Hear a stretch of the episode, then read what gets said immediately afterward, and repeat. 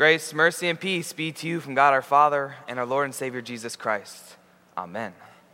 Scripture reading for our meditation this morning is from our epistle lesson from Romans chapter 8.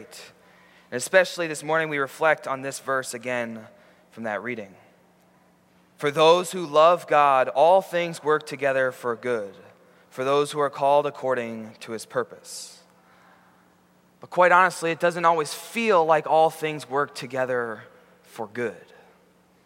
Now, how many of you have ever heard of the children's book, Alexander and the Terrible, Horrible, No Good, Very Bad Day? I'm sure a few of you have heard of it, and if you haven't, it's okay because basically the title sums the entire thing up for us. Alexander has a terrible, horrible, no good, very bad day. His day starts off terribly horrible when he wakes up with gum in his hair. And then he goes off to school, and his best friend is terribly mean to him that day.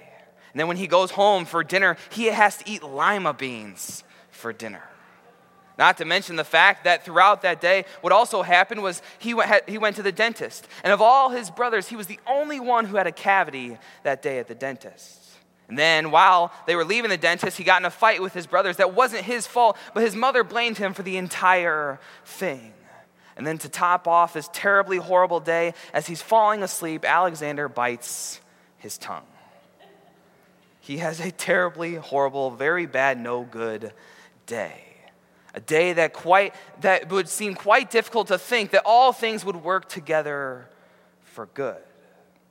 But I want you now to think about a different story, a much more serious story, a story that goes all the way back to the book of Genesis, in which we hear the story of Joseph.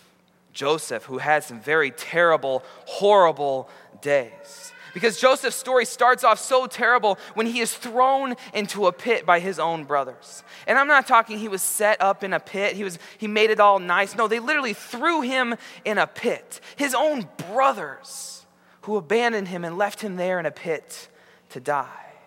And there in the pit, all by himself, he was separated by his parents. And then it got even worse from there because then he, from there he was sold into slavery. And not just once, but multiple times, Joseph was sold into slavery. And then at some point in his life after that, there was some clearly good fortune that God blessed him with in his life. But even after that good fortune that was so clear in his life, things got worse again because then Joseph was accused of a crime, a crime that he didn't commit, and then a crime that threw him in prison for something he didn't do. Falsely, uh, falsely asked of a crime and then falsely imprisoned. Things clearly didn't seem like they were going to work out for good. But you see, that's not where Joseph's story ended. Because if we look back into that scripture, look further into what happened in Joseph's life, his story didn't end with him there in slavery or in imprisonment. No, because then while he was imprisoned there, God enabled him to, to get the favor of Pharaoh. And with Pharaoh's favor, Pharaoh made him a ruler over the land. And not only that, but then God blessed him with the wisdom to store up food for the people in that land. Because as he stored up that food, he was able to use that food to save the lives of many people. And not just to save the lives of anybody, but to also save the lives of his own brothers. His own brothers who had so long ago abandoned him there in a pit. There were many terrible, horrible days, even some days that probably seemed like they were completely hopeless in Joseph's life. But through that entire time, God cared for Joseph.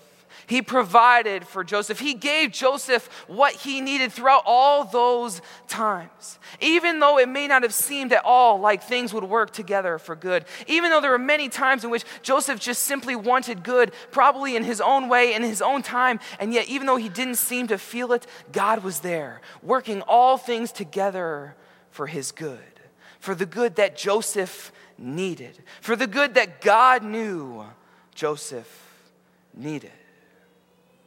Because in the face of trials and tribulation, suffering, those terrible times in our lives, it can be very difficult to believe that God will work together all things for good. And to hear these words, this word from Scripture, in the midst of those painful and those suffering times, it can only sometimes make it feel worse. To make it feel as if someone's digging a knife deeper in your wound, just to hear that God will work all these things for good. But part of the problem is, is when we hear this word of God, we don't completely understand it for what it truly is saying. Because God's not saying here that all things are good. The fact of the matter is, is not all things in this world are good. Some things in this world are bad. Some things in this world are not directly from God, but rather a result of sin and the devil working in this world. And one of the, the biggest prime examples of that is death. When we lose someone who's so close to us, someone who we care so deeply for someone who we spend every single day with. We go, to work, but we come home to see that person every single day, to spend time with that person, to do the daily house chores, to have fun and to play with that person, to talk and listen with that person, to share not only our joys, but also our sorrows.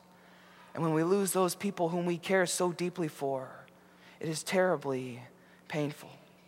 A pain that my words right now can't even truly express. Because God didn't create this creation just so that it could die. And death is not a good thing. Death is not the way that God designed his creation to be. Death, simply put, is bad. And just as painful, and for lack of a better word, as bad as death is, so also is sin and suffering.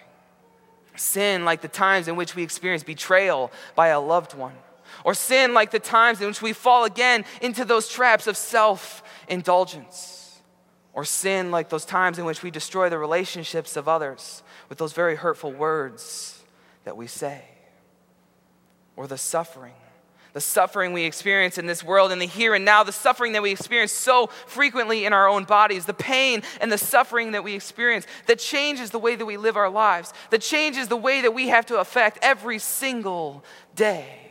Sin and suffering are terribly horrible things. They are not the way that God designed his creation to be. He didn't create us just so that we could have sin and suffering in this world, because sin and suffering of themselves in their own are bad. But as we look at all these things in this world and we recognize and realize that some things in this world simply are bad, we don't want to get too pessimistic here. Because some things in this world are just ordinary the mundane, the ordinary, the simple things of this world, not the bad things, or not necessarily really good and great, but just the simple, ordinary things of this world, which I think can so easily become our daily routine. The fact that you get up every single day, you go to work or you do the house chores, then you get dinner and lunch ready, and then eventually you get ready for bed and you wake up and you do it all over again. Just the simple, ordinary routine of life. And yet, as we realize all these things that are in this world the, the bad, the ordinary we must be clear not to forget that there is plenty of good in this world. Plenty of times in which God enables us to see the beautiful and the good things of this world that He has given to us. The fact that we get to look around at His beautiful creation and see things like mountaintops that are completely untouched by humans, only touched by starry skies and sunsets or when we get to look around in our society and see the good of men and women helping other people, doing selfless, good, charitous acts for other people. And the many other things that we can see if we just look around and see the good that God has in this world today, too.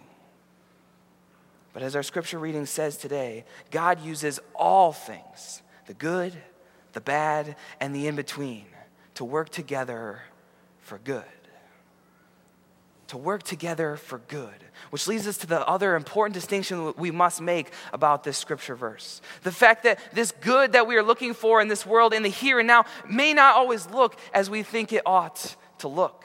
And we live in a world in which the world constantly is telling us what good is supposed to look like.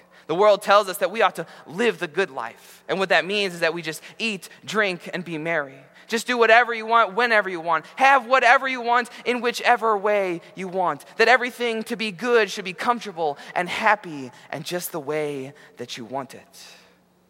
But when we're constantly looking for that good life, we're only going to be led to disbelieve this word of God to disbelieve that all things can work together for good because we'll look around and when things aren't comfortable, when things aren't happy, when things aren't the way that we think they ought to be, we're going to start to disbelieve God because there will be the bad and the mundane things in our lives too. But God's not talking here about that kind of good.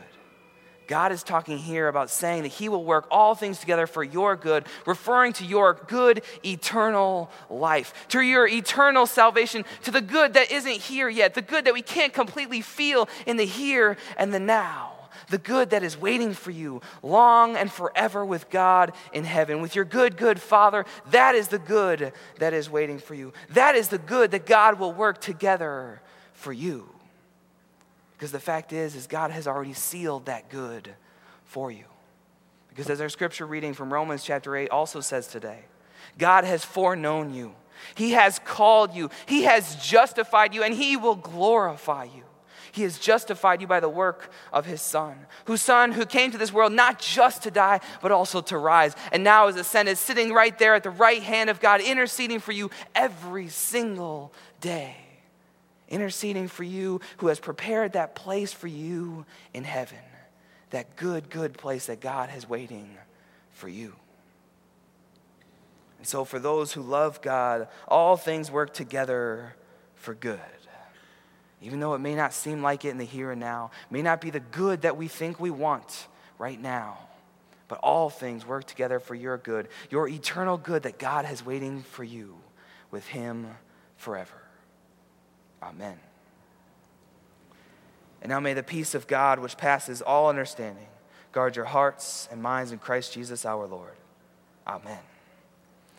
Please rise as we